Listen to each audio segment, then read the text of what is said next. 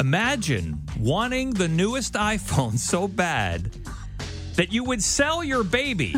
and it happened with one couple in India. This is absolutely insane.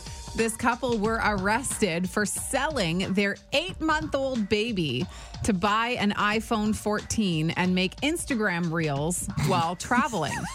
For the record, you can make Instagram reels with an iPhone 10. Uh, last week, media in India reporting this case of a young couple from West Bengal.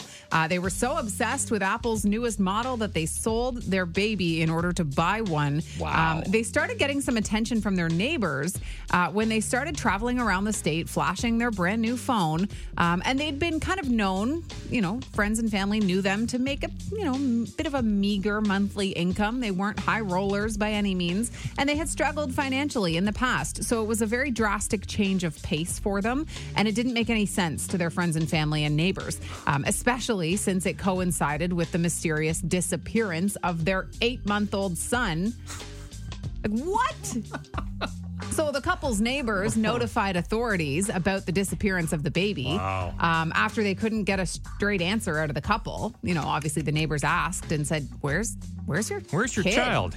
Um, the police investigation found that the mother admitted to selling the boy to a woman so that they could buy the phone. That's crazy. There's no way that I would ever sell a child for an iPhone 14. Or for anything. Maybe an iPhone 14 Pro Max.